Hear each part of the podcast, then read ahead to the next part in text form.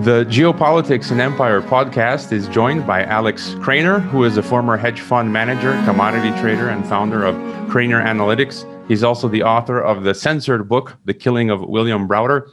We will be getting his thoughts on what's happening in the world, the economy, war, and why he believes it's the banking cartel that is driving the COVID 1984 agenda. Dobrodošli, gospodin Krainer. Thank you very much for having me, and greetings to your listeners and viewers. Now, before I get to my first question, let me just remind listeners to please subscribe to our free email list and both our mainstream and alternative social media channels. It's imperative that you sign up for the email list and the alternative channels, my favorite being Telegram, because the purge is on. They're terminating Twitter, Instagram, uh, YouTube, and Facebook accounts from all of us dissident thinkers right now. This happened just this week to G. Edward Griffin and Robert Kennedy Jr. Also, please leave us a podcast review on Apple, where we're getting some disgruntled reviews based on ideological biases that I believe don't come from a fair and objective perspective. Perhaps some are even from the government's 77th Brigade. And leave us a tip via PayPal, crypto, or become a supporter on Patreon or Subscribestar. Now, Alex, before we get at the underbelly of Project COVID 1984, as I call it, I just wanted to get your take and assessment on the general health status of the global economy, perhaps right up to uh, before the declared pandemic in March, as well as how bad you see the economic situation today, right now. And then we can look at your thesis on how it's the banking cartel behind COVID 1984, which is what I and numerous other of my expert guests on geopolitics and empire have been saying since the very beginning. Uh, so, uh, to talk about the uh, economic situation, it's um, it's a mess to be sure, uh, but the mess is not there because necessarily uh, there's anything wrong, wrong, with the economy. The mess is of the of the financiers making. So, just to clarify this, um, we have we have a very fraudulent monetary system that's based on fractional reserve banking and uh, fiat currency that's issued into circulation as debt. Uh, this creates incentive to load up the economy with more and more debt as uh, the economy expands. And uh, this produces periodic uh, financial crises. So, when I say that the economy itself could be okay, what I mean by that is that um, you know, uh, farmers still uh, produce food, uh, bakers still bake bread, uh, car mechanics still are capable of repairing cars, taxi drivers still drive taxis, oil is still flowing, and so forth. So, the um, the economy itself, the process which provides livelihood for the populations of societies worldwide, they're all fine uh, what comes to a grinding halt is that the means of exchange, the money, uh, becomes scarce. And then, you know, people who need bread can't pay the baker. Uh, if baker can't sell the bread, he can't uh, pay back his creditors. And then maybe he goes bankrupt, and then people who need bread can't buy bread anymore. The bank, the baker's out of out of business. Uh, he's now on the government dole and so the whole thing grinds to a halt, not because the economy cannot run, but because the uh, means of exchange, the currency, um, is a fraudulent kind that produces frequent boom and bust cycles. And these bust cycles actually cause real pain to ordinary people. And so we are now, now at that stage. But I think that the regime has changed since, uh, since March. Namely, um, for years now, we've been expecting an imminent banking crisis because uh, companies like Societe Generale and Deutsche Bank and UBS and so forth uh, have been in a terrible shape. Um, the the failure of one of these banks, particularly probably Deutsche Bank, has been anticipated. Um, in early March of this year, uh, some you could call it smart money even have uh, have drawn down their revolving credit lines. We're talking about groups like BlackRock and Carlyle. uh, Boeing, and so forth, because they expected uh, an imminent banking crisis. It, did, it didn't happen because we had the CARES Act, we had uh, a very sharp change uh, in the financial regime, I believe, like practically a practically a financial coup, where governments and central banks uh, started printing money uh, practically to infinity. So they actually they actually said we're going for QE infinity. Uh, in Mario Draghi's terms, whatever it takes, and I think they started backstopping uh, the losses that were accumulated in the system in the form of bad debts these bad debts uh, risk the future of the banks. Uh, if the banks went down, they would pull the credit lines. Uh, many, many companies would go out of business and so forth. So I think that to avoid the pain and to avoid losing control of the of the system, they decided to simply go ahead and start printing money as much as it was needed and uh, the governments uh, increased sharply their deficit spending. In the United States, um, the M2 and M3 money supplies jumped sharply to plus 23% annualized. Uh, not to bore your listeners with statistics too much, but let's say that in the 1970s, when we had uh, high inflation in US dollar, the uh, M2 money supply was never growing faster than 14% per annum. Now we're already at plus 23% per annum. What happens effectively is that instead of these large corporations and large banks failing, the situation is turned around. They're kept in business by, by printed up money, by monetized debt. And this instead generates inflation and inflation means that your money and my money and pensioners' money and savers' money uh, gradually starts to lose purchasing power, which means that it is us who take the hit rather than the bankers and the big corporates. And so this is where we're at now. I think that the inflationary cycle uh, will begin. I think there are already signs that it is beginning. How bad it will be we don't know, and I think it's difficult to predict. Maybe it's impossible to predict how long it will last. It's impossible to predict, and how painful it will be for uh, for ordinary people. Only time will tell. But it's a big mess, and it's going to be very painful. And uh, I think that it'll be a challenge to get to the next uh, five to ten years for most people. And just one more point on what you talked about uh, of this banking crisis before we move to COVID, you, mentioned Deutsche Bank, which I think is obvious. We have like the Spanish uh, Bancomer, BBVA. It has its largest portion of, debt uh, or loans out to Turkey, which can default to Bancomer and then create a chain reaction. But you gave an excellent interview recently to the excellent show Renegade Inc. And you were people were you were discussing, you know, these bank bailouts, bank collapses, as well as uh, bank bail-ins we saw that happen in in Cyprus a decade ago, where the banks just went into our savings accounts and skimmed uh, from us. Do you see this? As, you see this as a, a potential threat and danger?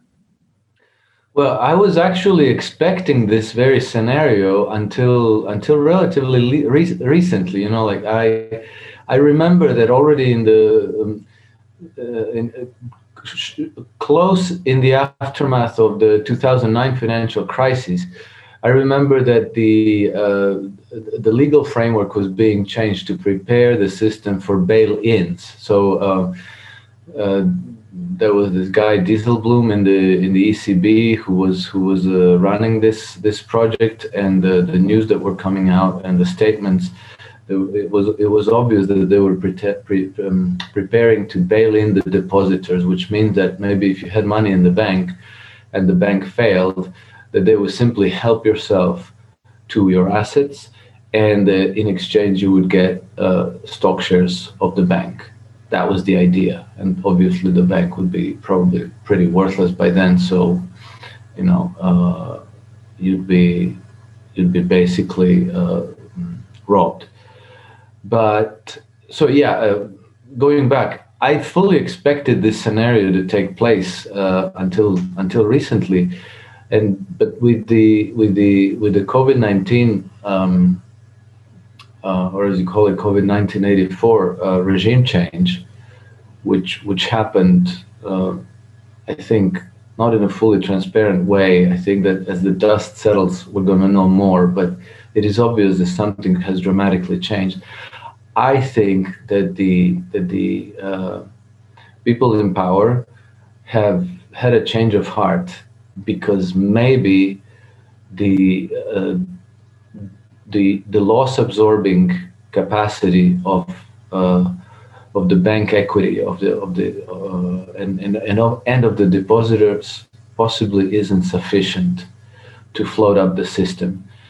And uh, maybe for that reason uh, they decided that the only way to float up the system is just simply uh, crank up the printing presses and to print up what was necessary. So, uh, long story short, I don't think we're going to see bail-ins. Uh, I could prove wrong, but at this point, I think since they're not telling us, uh, we're we're obliged to speculate. And if you asked me this one year ago, I would have told you, yeah, we're going to get bailed in. You know, banks are going to fail, and uh, we're going to end up uh, stock stock owners of of uh, failed big banks.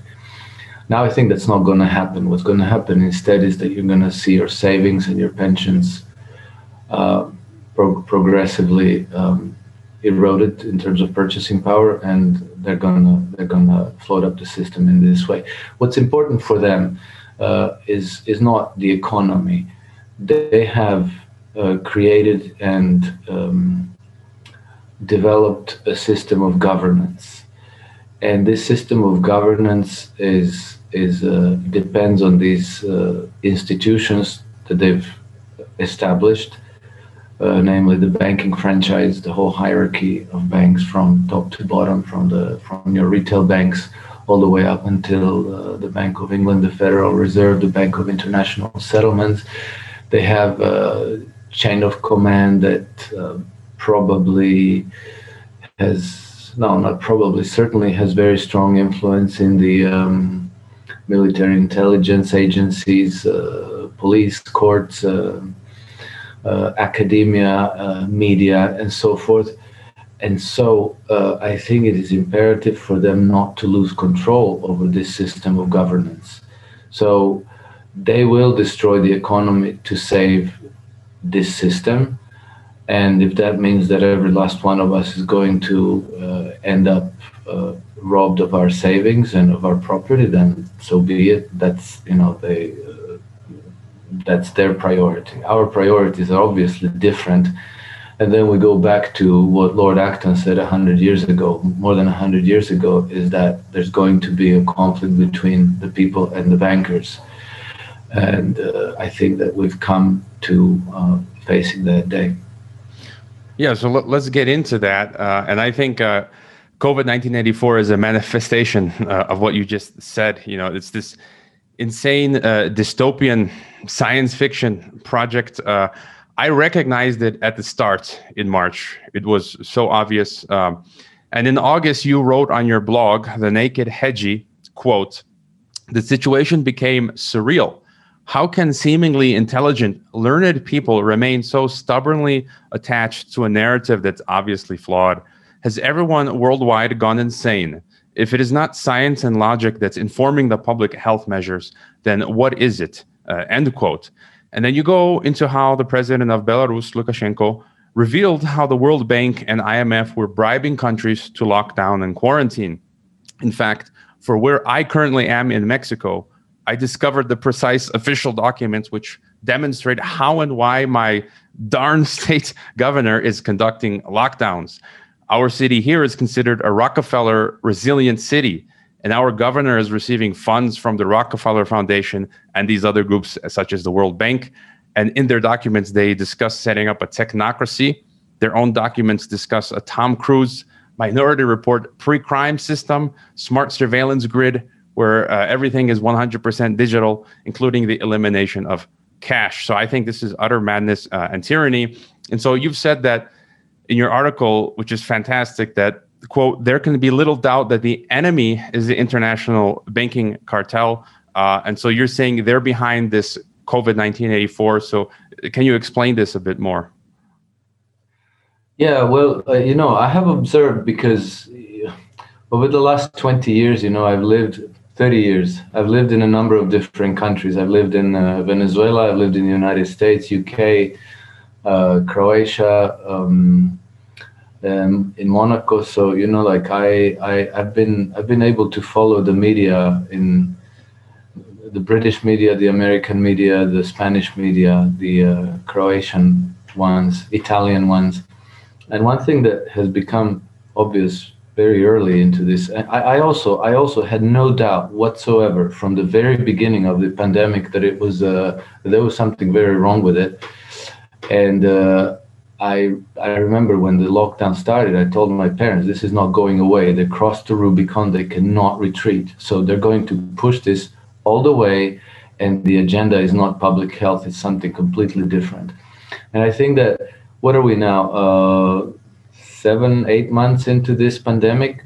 Well, uh, first of all, we've never seen a pandemic that lasts uh, seven, eight months, right? These uh, coronaviruses, they're essentially common cold viruses. They come into a population and uh, then they dissipate and they go away. And then the next, the next thing comes. It's been like that forever. This one came in a second wave. Um, in science, there is no foundation for a second wave hypothesis. They just pulled this and, and contrived it out of whole cloth.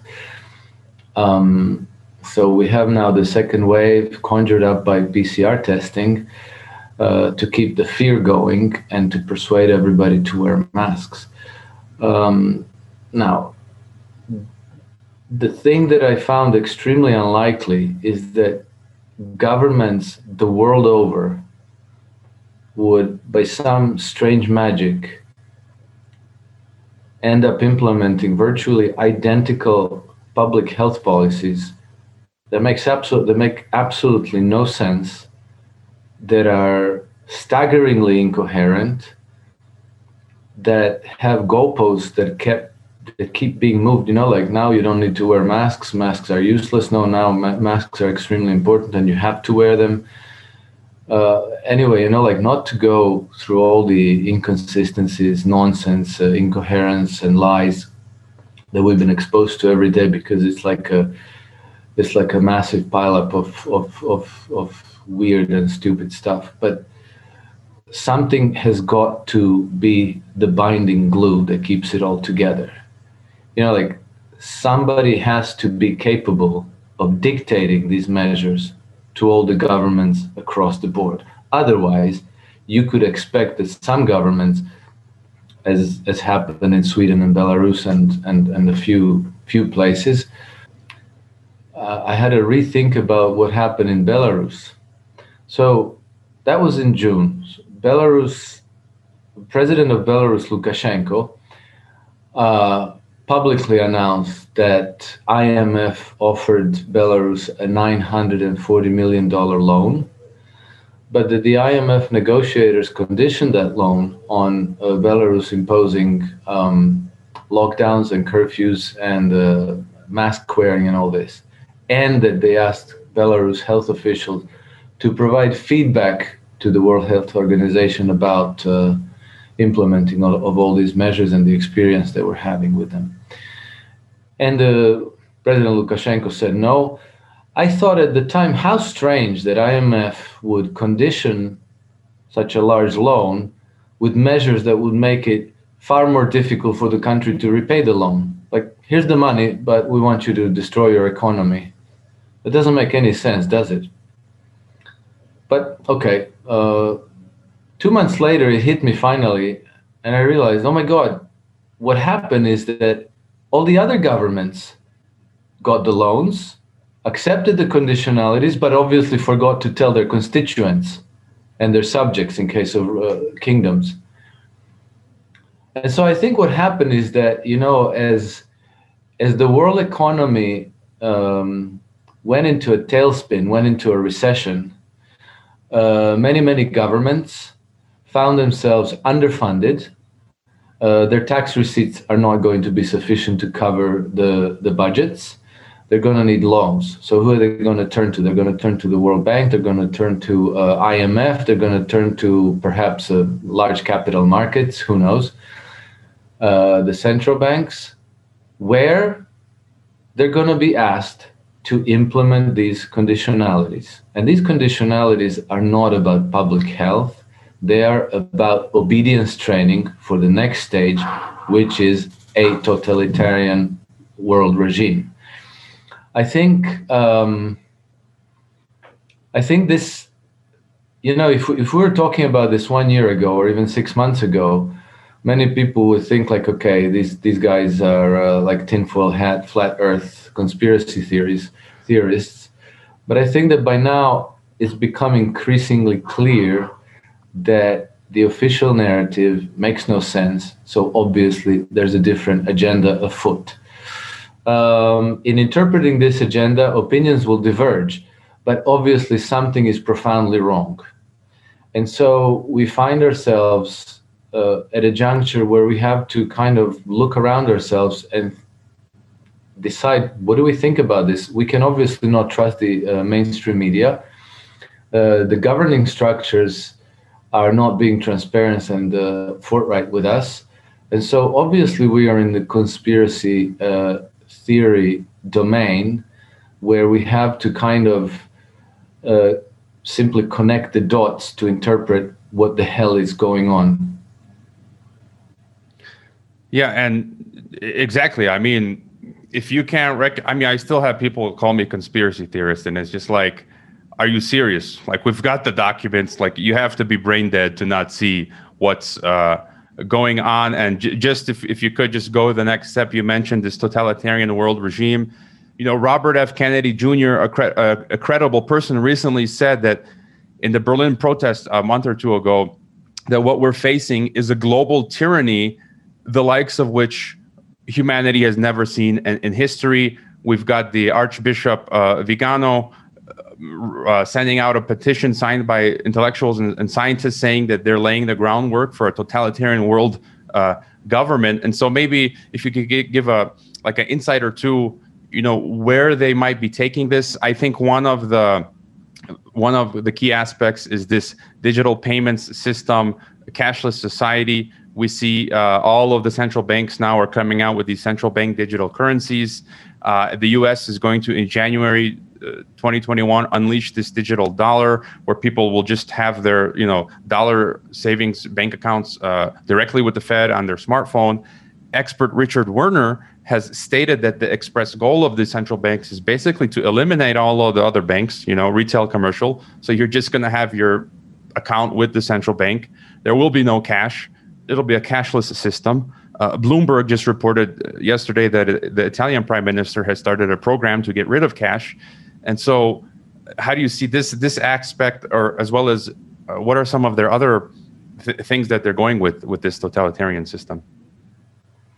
No, I think this is perhaps the most important aspect of the whole agenda, uh, because by controlling the by controlling the money, by having complete control of the money, and uh, uh, how we spend, and they have complete control over each and every one of us. Uh, I think it's you know like you don't have to go far with your imagination to see where that that could go, but you know they can.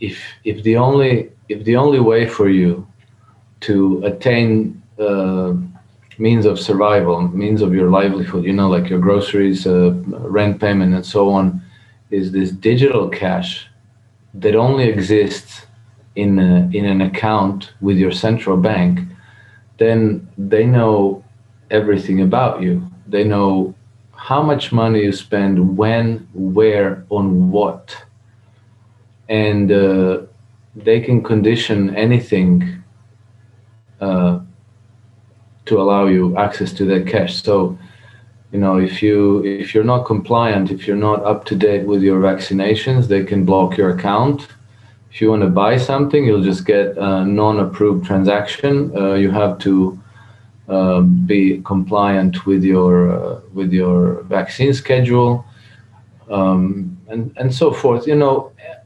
whatever they think up, whatever they think up becomes doable. However, uh, people will uh, reject this.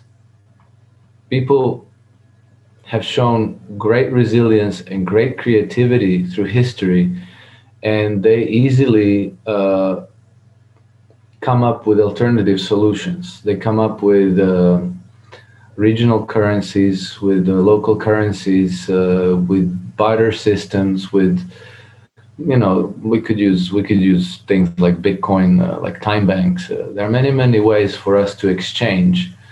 Uh, services and goods that we can provide to a community for in, in exchange for those that we need to source from the community.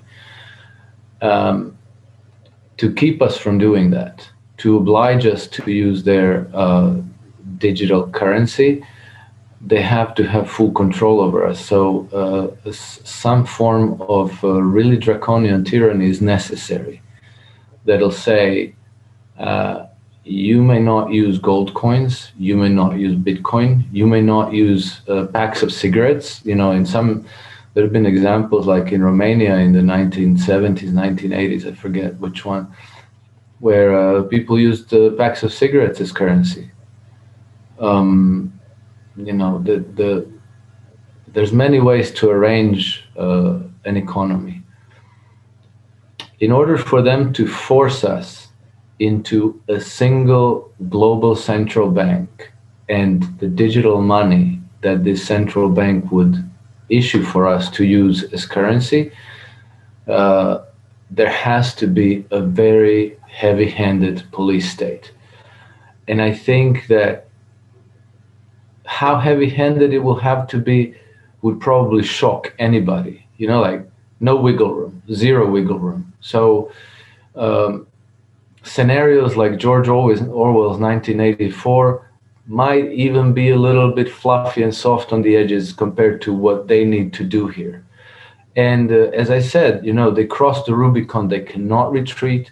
This is it. This is that battle, you know, this is that battle that we've been watching in movies and reading in storybooks all our lives, you know. Uh, what's it called? Fellowship of the Ring, right? Tolkien's uh, uh Master of the Rings. I right, forget. Lord of the Rings, yeah uh, where there's this epic clash between good and evil, and I think there's no there's no doubt which side is good and which side is evil, and I think that uh, even if we disagree about the interpretation of what this conspiracy is because you know like at this point i don't even defend against the, the, the label conspiracy theories obviously we're dealing with a conspiracy and obviously, we're obliged to theorize about it because they're not telling us exactly, here's what we have in store for you. So you have to theorize, right?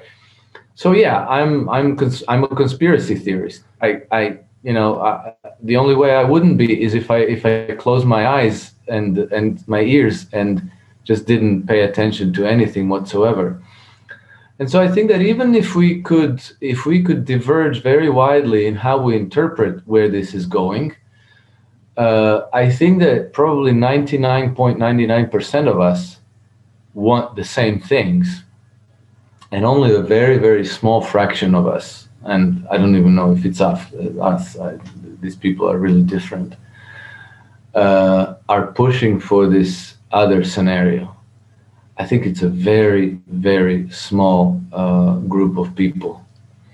I doubt that even Bill Gates is on board with this. I, you know, like um, he would be he would be one of the top villains in this in this stack. But I wonder if he hadn't been he hasn't been had in the sense that he has to do what he's told or else. You know what I mean?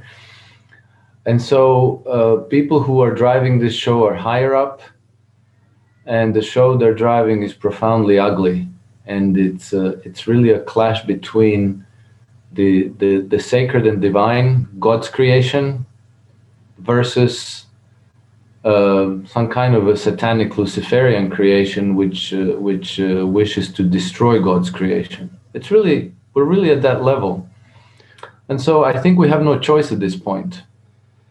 Yeah, I, I would uh, agree with you. Um, I've never felt like this in my life. Um, I've I've known about this scenario coming for the last you know 20 30 years. I've been expecting it at some future date and in my being as you say like in my in my bones i know that as you say this is it you know? And other i've heard other people high level intellectuals and experts all agreeing with yourself and myself that this is the big one you know and yeah yeah this is the big one and one, one other aspect that you talk about in your article is the real danger of global war as a diversion from the bankers' plans. And uh, you know, I, I, agree with you. And historically, that has been uh, the case. You know, we saw World War One, and what happened during that phase.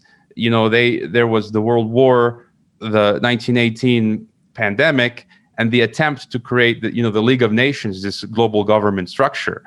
We saw the similar case with World War II, right? Global wars, you know these global institutions and um, so now we have this you know economic collapse pandemic and so you write in your article quote as the rockefeller foundation document reveals they have anticipated our pushback and have surely planned diversions to misdirect our grievances toward the visible enablers of their top down authoritarian rule one of the greatest means of diversion are wars we must therefore guard against believing that our enemies are the Russians, the Chinese, or whomever the logic of divide and rule would pit us against. End quote. So we see the narrative building up for war with China, Iran, and Russia across all uh, the global media, and we see military maneuvers you know taking place to back up the the media propaganda. So you know what's your take on the prospect of global war? Well, I think uh, just like in the build-up to World War One, you know, you have a you have a network of uh, actors and agents who are working overtime to try to spark uh, military crises in in multiple uh, war theaters, and so there isn't a shortage of those. You know, the the the the instigator of all this, and I'm going to say it out, outright because it's important to understand this. People might not grasp this quite, but it's if you if you look into it deeply, uh, the conclusion is inevitable that we are dealing with vestiges of the British Empire. The overarching priority of the British Empire is to rule the Eurasian landmass, right? Because that's where uh, the bulk of world population is. This is where the bulk of the trade routes go. This is the where bulk of the global GDP is, and uh, and it's also the, the, the strategic stronghold in the world. So, uh, ruling this humongous landmass is not possible by by military conquest. So uh, the alternative is to, to simply uh, have it divided uh, in client states and client regimes that are loyal to you, and then to pit them against one another so that they are perpetually at war against each other. And you simply kind of weigh from one to the other. You feign alliance with one, but you're also helping the other. And this has been the scenario and the recipe that the British Empire has used for of what the last 300 years you know so it's been always pitting uh, russia against turkey still today turkey against syria uh, today we have also saudi arabia against uh, iran um, india uh, pakistan india china uh, china japan russia japan um, Russia, Scandinavian countries, Russia, Poland, Russia, Ukraine, you know, like, so there's like, and now we have, they succeeded in triggering a military conflict between Armenia and Azerbaijan, which, you know, if, if they do things right, hopefully from, I mean, when I say hopefully, I mean, from their, their point of view, the thing escalates into something bigger and then they can, uh, they can get their World War III scenario going.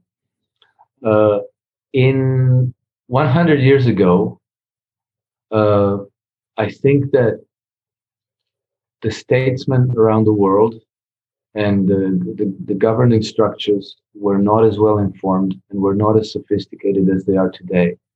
Uh, what I observe today is that it is clear that at least certain governments, like the Russian government, uh, Iranians, the Chinese, the, the Belarus, uh, fully well understand this game and how it is played. I also believe that the Trump administration, or at least the segment of the administration that is loyal to Donald Trump, also understand the game and also understand their alliances and their uh, who the who the adversary is.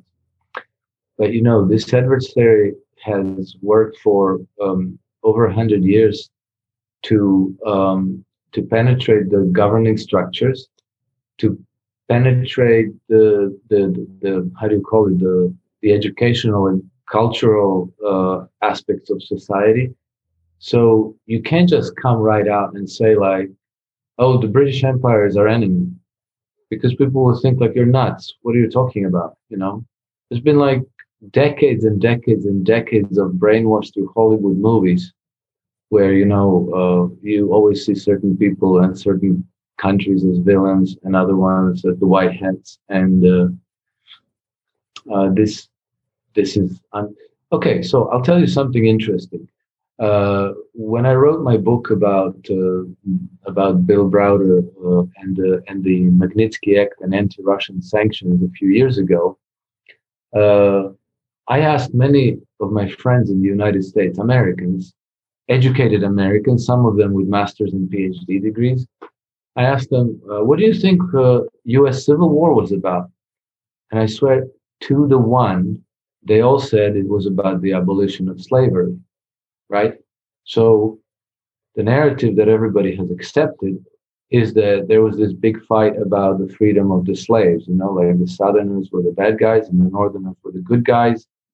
Uh, the Northerners wanted to free the slaves, the Southerners wanted to keep them as slaves, and then they just went to war, and the good guys won, the bad guys lost, and the slaves were free. It wasn't like that at all. It was a it was a massive geopolitical uh, play, and the and the play was that the United States was becoming a very very powerful country in world affairs. That the British Empire was very concerned that the uh, rising American power would be uh, rival to the to the British Empire, and the logic of the empire is always to seek to eliminate any rival. And so, uh, what the British uh, imperial um, government decided to do is to attempt to uh, split the United States into two smaller, weaker, weaker client regime. Again, pit them one against the other, divide and rule and uh, in this way to uh, retain dominance all over the world and all the trade, all the all the global trade routes. So um, this is what we see today, and so I think that there is great danger that they succeed in triggering some war somewhere, but I think that they're facing headwinds today because as we see already, uh, Russian Secretary, uh, Foreign, Sec- Foreign Minister Sergei Lavrov is already holding peace talks between Azerbaijan and Armenia. So, you know, like I think that there are these firefighting um, firefighting uh, preparations uh, ready to uh, douse any conflict and to keep it from escalating. And so we saw that a few years ago, attack on Iran uh, failed which was being which was being orchestrated by the British diplomacy and the British secret services. Uh, we saw that uh, that this this conflict now between um, Armenia and Azerbaijan didn't isn't isn't apparently going to escalate. The conflict between Russia and Ukraine hasn't escalated, and so forth. And so I'm a little bit more optimistic, but I think that we have to be on guard because it's not just them triggering a conflict, it's also that then they, by controlling the media, try to uh, trigger this campaign of demonization of the other side. You know, and it's very easy for, for people, you know, like if tomorrow Turkey launches an air raid into Greece, it would be very easy to convince Greece people that it's like, okay, now it's war, now we fight.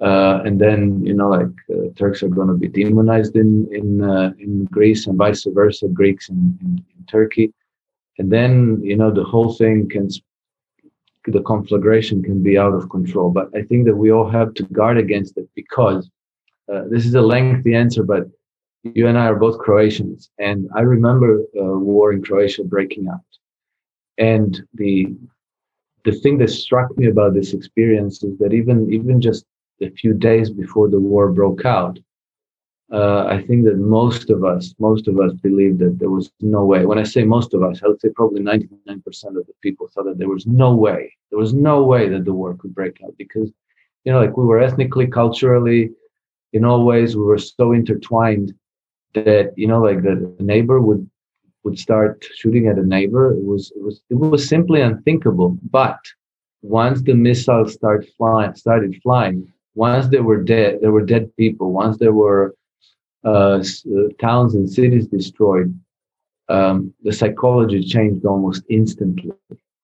And so this was this was very very fascinating to observe. But all of a sudden, from one day to the next, there was no more nuanced discussion about, yeah, the other side has a point. Yeah, maybe we need to this or that. No, now it was it was it was a fight. It was a war, and either you went to war Either you either you joined the war effort, uh, or you were suspected as a you know as a traitor. You were not patriotic. There was you know political uh, political dissidents where it was tantamount to treason. So everybody closes ranks behind the leadership, and then it's war, and then you can't reverse it anymore until everybody's completely exhausted and fatigued. And then you know eventually they have to sit around the table and conclude some kind of a peace. But to make the to to conclude the whole long uh, musing on this is that we have to all each and every person guard against this pitfall because this is the pitfall that they have in store for us and indeed what you just described is just the cold hard fact and, and truth of, of history and, and, and war breaking out. Um, I think just as you described for the war in, in Croatia and Serbia and Yugoslavia, uh, it's the same situation for any world war, uh, for the collapse of the Soviet Union. The day before, no one would have thought that that that, that could have and would have happened. Uh, yeah. I've just I've just got two more questions uh, for you. One is how uh, you know if this scenario goes forward, this totalitarian global government, this cashless society, you know, what are ways that people can at least protect themselves? Um, you've said uh, in previous articles you've written for the Naked Hedgie and and, and interviews you've given um, that uh, gaining an effective hedge against the coming inflation tsunami will be difficult for the 99% of us. Uh, the, nonetheless, you've suggested people try to protect themselves from the great reset and economic collapse through farmland, some gold, silver, perhaps crypto. Crypto. Um, you know, could could you tell us what are the few ways uh, people can prepare? And do you envision a scenario where, let's say, they have the cashless system, and you know maybe I have some ounces of silver or gold, but that there will be no way for me to use that gold, for example, that no one will want to accept it, it'll be banned or something. And so, even in that scenario, that gold and silver may not become useful at all. So, so what are some ways uh, you think people might be able to protect themselves if the worst comes to pass? Well, I think it's very hard to imagine uh, exactly what the circumstance will be, but you know, uh, people always organize gray and black markets. And so people will organize gray and black markets. So if you have some silver, if you have some gold, you will probably be able to uh, to use them to acquire certain things that you need. Maybe it'll be uh, a tank of gasoline, or maybe it'll be a chicken or whatever. Uh, but uh, gray markets for sure are going to exist, and black markets. It's hard to imagine that they will be able to have such a completely airtight control over all of our activities. But I think that the it, it, it, it should be much more important for us to make sure it doesn't even come to that. Okay. And I think that because uh, okay, for example, you could buy a plot of farmland today And I would always advise against buying a very large one because uh, I don't know, maybe a little bit over 10 years ago, I bought 30 hectares in Croatia. And uh, honestly, you know, uh, you can't use that much land. That is, you know, like it's a, it's a, it's a, it's, it's a major job. You know, you have to be there, you have to work it. It requires capital to develop that. You need, you need a small plot, you know, no more than a hectare, probably preferably quarter or half a hectare, an acre, right? And uh, with the resources that are available to you, with Dr. YouTube, with a lot of how to do this and that, uh, with the literature that's available for free online or on Amazon or on in other bookstores, you can make creative use of that. You know, uh, things like chickens, potatoes, um, um, you know, uh, simple crops. Uh, you can you can do you can do a lot to uh, let's say bridge over a crisis period. Uh, when we talk about um, money uh, forms like gold and silver, uh, I don't think there's any point trying to hoard it because that's also something you can lose. It has to be portable, right? So it, ha- it shouldn't be too much for you to like stick in, you know, like in a small bag and run with. You know, if you can't run with it, you have too much. and so I think I think the way to think of it is you should have some gold coins in case uh, you need to bridge over a few months of uh, food shortages, uh, three months, six months, uh, probably not more than a year, uh, to bribe some government officials and bureaucrats who might, uh, you know, put you in a difficult position. And if you can't bribe them, bribe them, then your life suddenly becomes extremely complicated.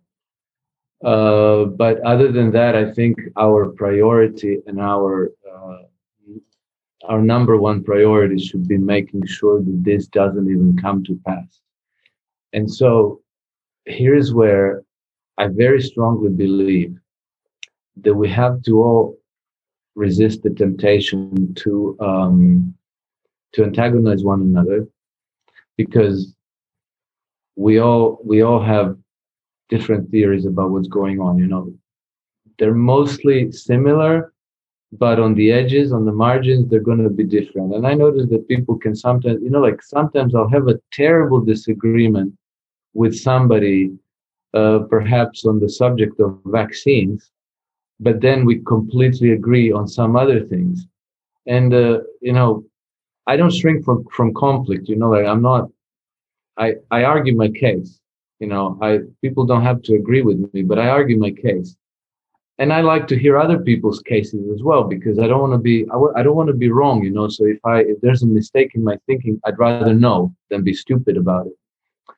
And so what I've noticed over many many many such uh, conversations I've had over years is that 99% of us want the same things.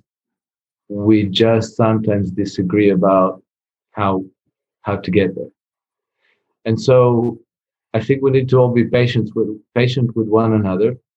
I think we all have to study the problem matter as rigorously as we can. I think we need to try to isolate and retain quality information. You know, like um, to give you an example, it's it, it's one thing to say, "Oh, this pandemic is a fake thing. Nobody's sick." Versus saying specifically uh, the PCR tests are only 5% positive. So 95% of people do not have positive tests. And of the 5% who are positive, 99.8% of percent of people have either very mild symptoms or no symptoms whatsoever. So this is not a pandemic. So if you can provide people very specific uh, correct evidence, very specific numbers, it's very difficult to argue with that. If you just give a vacuous, uh, oh, there's no such thing as this, then people can easily dismiss you. And I think that we have to, in this way, instead of antagonizing, educating, and also we have to be sure we get people in the media, people in the military, people in the in the courts, and people in the police on our side because they all are human beings, even if they're being put on the wrong side of this equation momentarily. because they also have children. Uh, they will understand that the world, the measures that are in, that they are enforcing today, are going to end up shaping the world that their children will live in tomorrow. So they can't feel good about this. They can't be good about um, implementing things that um, are contrary to their conscience. And so we have to act with great patience, with great perseverance. We have to understand that the struggle is long term. We, we will not get what we want by making one statement, by staging one walkout, uh, one demonstration, by writing one letter to our uh, representatives in Congress or whatever. Uh, this has to be a sustained effort, and we have to patiently uh, uh, bring in on our side as many people as we can, especially those who are today opposed to us. All right. Um, I just wanted to read one final quote and just get one final comment for you. And I think you've you've laid it out better than, than I could. Um, Soviet dissident Alexander Solzhenitsyn once wrote, quote, there is but one choice to risk to rise to the task of the age very soon, only too soon, your country will stand in need of not just exceptional men, but of great men. Find them in your souls, find them in your hearts, find them in the depths of your country. End quote. You have written on your blog that, quote, we've no choice but to confront them. The super predator bankers and handful of families and individuals who control and manage the present monetary system. Today, we are armed with truth and information that past generations could not have dreamt of. Today, we can make the difference and gift our children and their children a world of prosperity and liberty beyond anything that we can imagine at present. That struggle is worth every effort. End quote. So, you know, I also think of my children and every everyone else's children, um, uh, but often I'm kind of in dismay and, and shock at the inability uh, of the general population to grasp what's happening, um, their disinterest and disregard and even their opposition to to people like yourself or myself uh, where they're mocking us or, or fighting against us trying to get this information out. And and often i boil it down as well to cowardice. You know many people are afraid to speak up to lose their jobs to lose face in society. Uh, i mean we're facing total annihilation. So you know as, as humanity every time in the past uh, when they've uh, um, attempt, attempted to subjugate us you know humanity has has has fought against it. So, you know, what are your thoughts on speaking up, uh, fighting back, and also maybe you know tell us why you're not afraid of of speaking out. I, I am not either. You know, is it because you, the the Croatian blood in us, or you know, speak to the importance of of us speaking out and and this struggle. Uh, no, I don't think I, I don't I don't think there's anything particularly Croatian about this. I think it's a, simply a human thing, and I think in, in this respect, you know, like uh, very soon it will be apparent that you and I have a lot more in common with an ordinary Serbian person because, you know, like we went to war against Serbia and, and vice versa, right? But it will very quickly become apparent that we have a lot more in common with with an ordinary Serbian that we have with the elites that govern Croatia today, right? And who are beholden to these uh, much much higher interest that reside in London, in Brussels, in New York, uh, and so forth. And so I think um, uh, there's there's a lot more of us than them.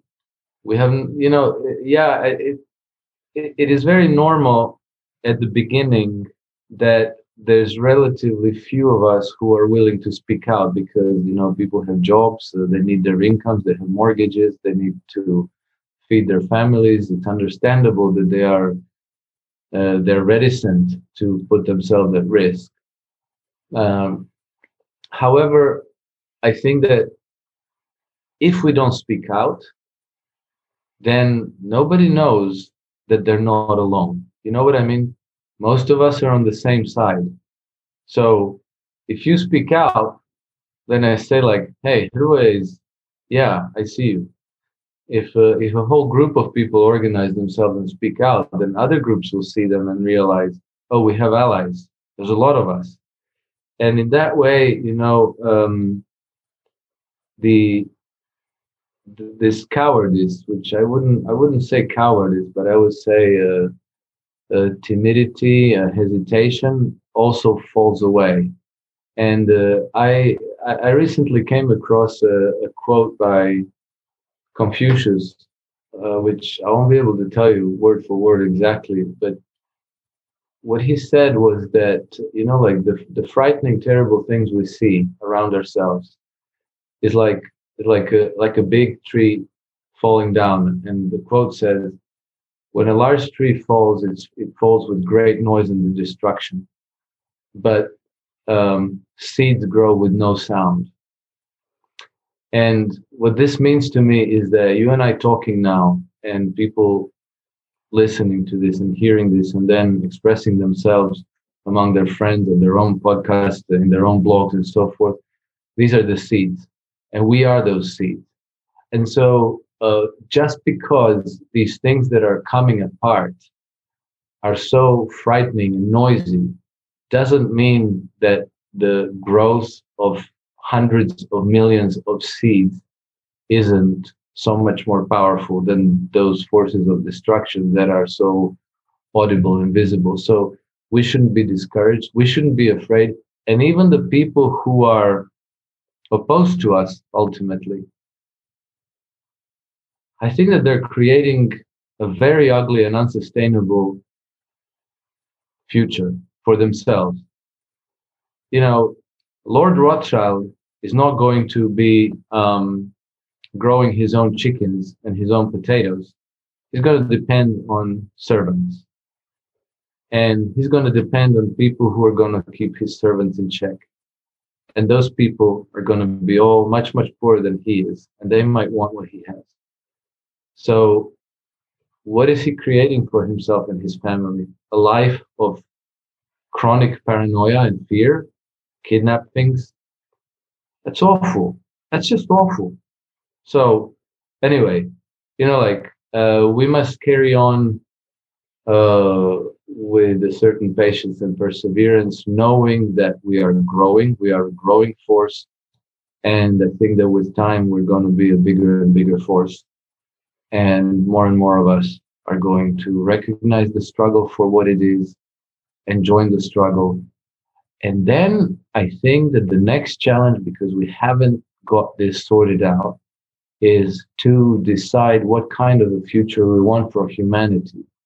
And uh, we we have complicated questions to solve, and one of them is money. You know, uh, we've we went 300 years on a fraudulent monetary system that actually uh, transfers wealth from the people who created to the people who control the monetary system. And we have to invent something better because we actually create amazing abundance. It's just that because of the money, we don't have access to it. Somebody else does. And so we're going to have to decide how we want to arrange a future society. But that's going, I think that's going to be a good challenge and I think that's where the the all the information and all the knowledge you mentioned, Richard Werner, he has been instrumental in um, making sense out of this whole out of this whole monetary system, also for me.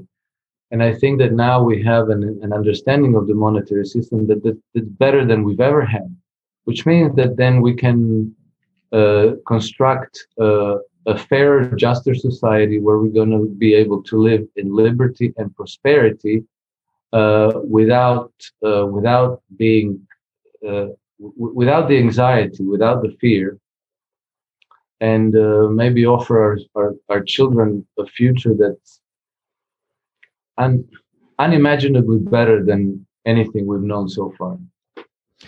All right, we'll leave it on that uh, positive and optimistic note uh, regarding uh, Lord Rothschild and his servants. I hope he doesn't replace them with, uh, you know, A- AI robots. Uh, so uh, I believe, I believe your main website is thenakedhedgie.com, uh, where people can follow your thoughts. You've got a Twitter as well. is there any other website or project that we should know about? Uh, no, not in this forum. I have my business website, but you know, um, that's that's for professional users, so it wouldn't be wouldn't be necessarily very interesting for uh, for the general public. All right, uh, it was really great getting your take, uh, Alex, uh, on things from your enclave in in, in Monaco. Uh, I think this was one of my favorite uh, interviews this year, uh, eye opening, and I think it's something that listeners must listen to. And so.